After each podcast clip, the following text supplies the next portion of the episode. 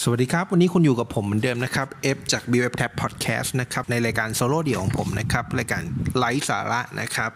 ก่อนอื่นเลยต้องขอโทษที่อาทิตย์ที่แล้วไม่ได้ลงนะสำหรับผู้ฟังทุกท่าน แต่จริงๆผมมีข้อแก้ตัวนะคือผมไปเก็บข้อมูลมาทำ EP นี้อ่าแต่จริงๆไม่ใช่อะคือผมหนีไปดูหนังมาอ่าอย่างที่คนที่เคยน่าจะเคยได้ฟังในในอ่า คุยไลน์นะครับ ก็มีคอนเทนต์ที่เราพูดถึงเรื่องเกี่ยวกับหนังประมาณ EP 2 EP แล้วก็จะมีตอนที่ไร้สาระเองเรื่องภาษาอังกฤษศูนย์บาทนะซึ่งเป็นตอนที่ยอดฟังเยอะที่สุดและขอบคุณมาก ๆ เลย ในตอนนั้นเนี่ยผมมีเมนชั่นว่าผมมาเรียนรู้ภาษาอังกฤษจากหนังจากซีรีส์เนี่ยแหละ เป็นการพัฒนาตัวเอง คราวนี้ผมก็เลยอยากจะนำเรื่องพวกนี้มาแชร์คือ พวกหนังพวกซีรีส์เนี่ยเราสามารถเรียนรู้กับมันได้เยอะมาก ไม่ใช่แค่เรื่องภาษาอังกฤษ อาจจะเป็นเรื่องของแนวคิดเรื่องของ ถ้าเป็นสายศิลป์หน่อยอาจจะเป็นเรื่องของ production เรื่องภาพเรื่องเสียง ถ้าไปดูหนังแบบเชิง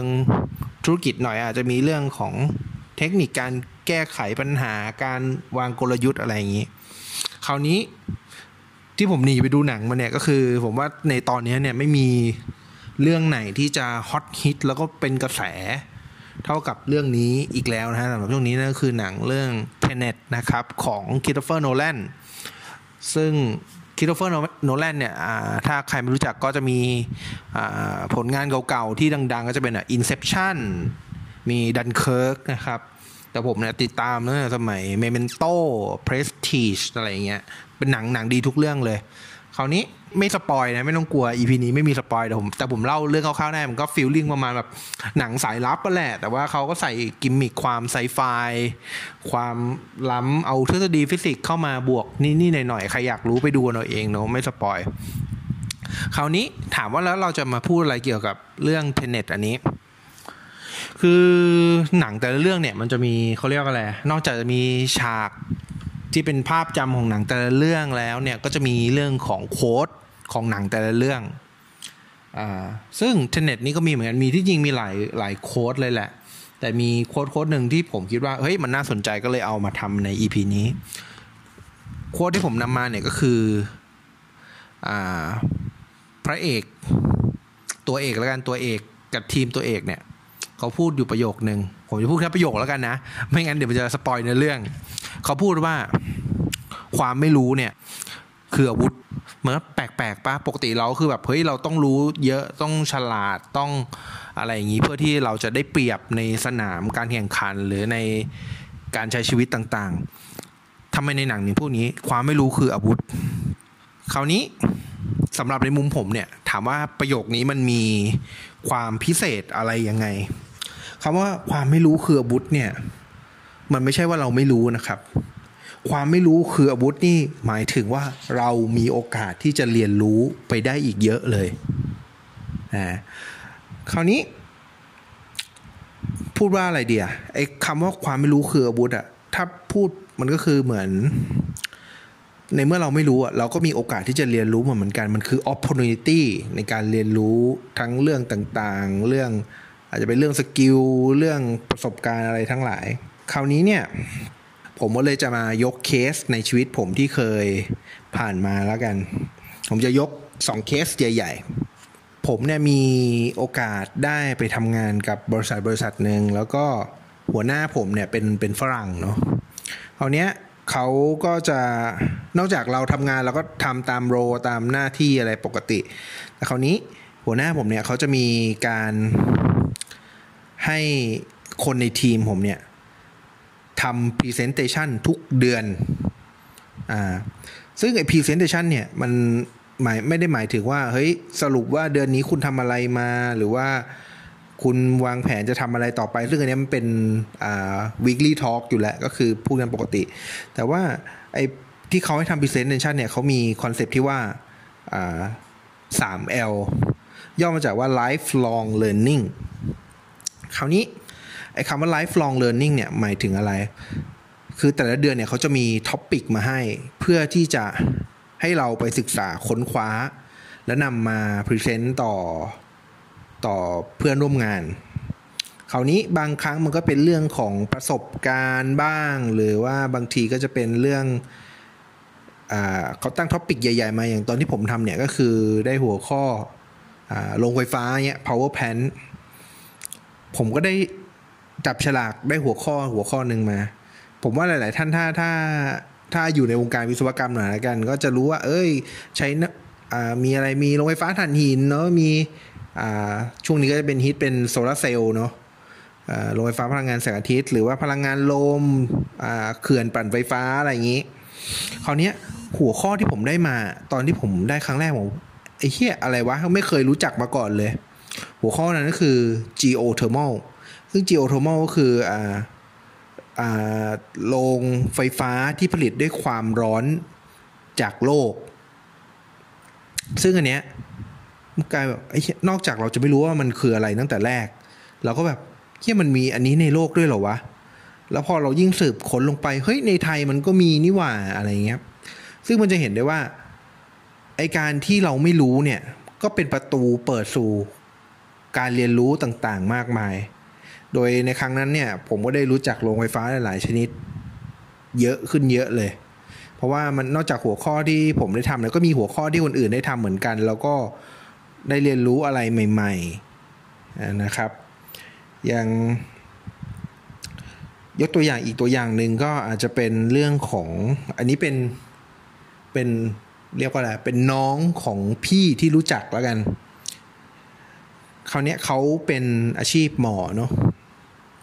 ก็เป็นหมอ อย่างเราเรียนมหาลัยสี่ปีเนี่ย เราก็คิดว่าเออโอเคกูเรียนจบแล้วมาทำงานอ่าหลายคนอาจจะตอบปอทงปอโทปอเอกอะไรก็ว่าไป แต่หมอเนี่ยมันจะมีเขาเรียกว่าอะไรอะเราเรียนสี่ปี แล้วก็ไปเรียนหกอีกสองปีเป็นผมไม่รู้ว่าศัพท์หมอจริงๆมันเรียกอะไรนะเป็นแบบ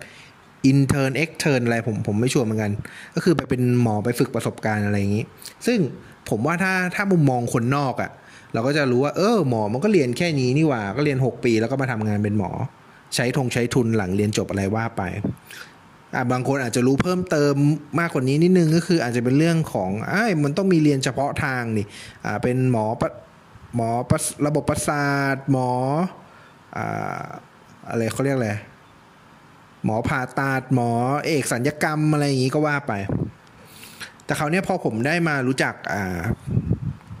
คนคนนี้เนี่ย ผมก็งงว่า เฮ้ยเขาแก่กว่าผมนะเขายังเรียนอยู่เลยวะผมก็เลยไปนั่งคุยนั่งถามสรุปว่ากลายเป็นว่าอาชีพหมอเนี่ยเท่าที่ผมรู้เนี่ย นอกจากจะเรียนหกปี แล้วก็เรียนเฉพาะทางของตัวเองเนี่ย มันยังมีเรียกว่าแหละ วงการแพทย์เนี่ยมัน มีการอัปเดตเทคโนโลยีใหม่ ๆ อยู่ทุกวันเลยนะฮะ ทุกๆวันจะมี paper มี research มีวิธีการรักษาใหม่ ๆ มีทฤษฎีมาล้มล้างของเก่า แล้วก็มีอุปกรณ์ใหม่ ๆ ที่ต้องเรียนรู้อยู่ตลอดเวลา คราวเนี้ยผมว่าแบบเอ้ยพี่พี่เรียนอะไรนักหนาวะอะไรก็สุดท้ายคุยกัน อย่างเขาบอกว่าเขาเนี่ยเรียนอ่าเป็นหมอผ่าตัดอ่าโอเค แล้วก็โอ้ก็ก็หมอผ่าตัดเออก็พอเข้าใจได้อ๋อพี่เรียนเอก ผ่าตัดช่องท้องอ๋อโอเคโอเคโอเคเออมันก็ดูสโคบมาอีกเนอะเออบางคนอาจจะเป็นหมอเอกผ่าตัดสมองผ่าตัดหัวใจโอเคเข้าใจได้ พี่เป็นหมอเอกผ่าตัดช่องท้องโดยใช้กล้อง โอ้โอเคพี่โอเคโอเค แล้วเนี่ยเดี๋ยวพี่อะต้องบินไปเรียนที่ต่างประเทศเนี่ยว่ามันมีกล้องตัวเนี้ยเนี่ยในประเทศไทยยังไม่มีพี่ต้องไปเรียน เพราะว่ามันเป็นเทคโนโลยีใหม่ที่เพิ่งออกมาไม่กี่ปีนี่เอง คราวนี้พอประเด็นเนี้ยเราก็แบบเฮ้ยสงสัย เอ้ยพี่แล้วยังไงอะก็วงการแพทย์เนี่ย ถ้ามันมีอะไรใหม่ ๆ เราก็ต้องเรียนรู้อยู่ตลอดเวลา นอกจากเรารักษาคนก็ต้องมีอ่านเปปงเปเปอร์อะไรอย่างเงี้ยแล้วก็เรียนเฉพาะทางไปเรื่อยๆเพื่อให้มันดีฟดีฟดีฟไปเรื่อยๆผมก็เลยถามว่าพี่ยกตัวอย่างได้ไหมคราวนี้มันก็จะมีแบบอ่าสมมติอ่ายกตัวอย่างอ่าผ่าตัดช่องท้องอ่าเอกสองกล้อง เอกสองกล้องด้วยรุ่นนี้ บางทีอะพอช่องท้องอาจจะไม่พออาจจะเป็นผ่าตัดช่องท้องด้วยกล้อง บริเวณตับอ่อนเท่านั้นอะไรอย่างเงี้ย ก็มีขึ้นมา คราวเนี้ยเราก็เลยจะเห็นได้ว่า ความไม่รู้ก็คือ opportunity นั่นเอง ถามว่าย้อนกลับไปที่สมัยเราเรียนจบใหม่ ๆ เนอะ เราเรียนหนังสือเรียนผ่านตำรา อาจจะมีลงแลบบ้าง หรืออาจจะมีความรู้ที่ได้จากการฝึกงานบ้าง แต่ผมมั่นใจว่าตอนเราเริ่มเข้าไปเป็นใช้ชีวิต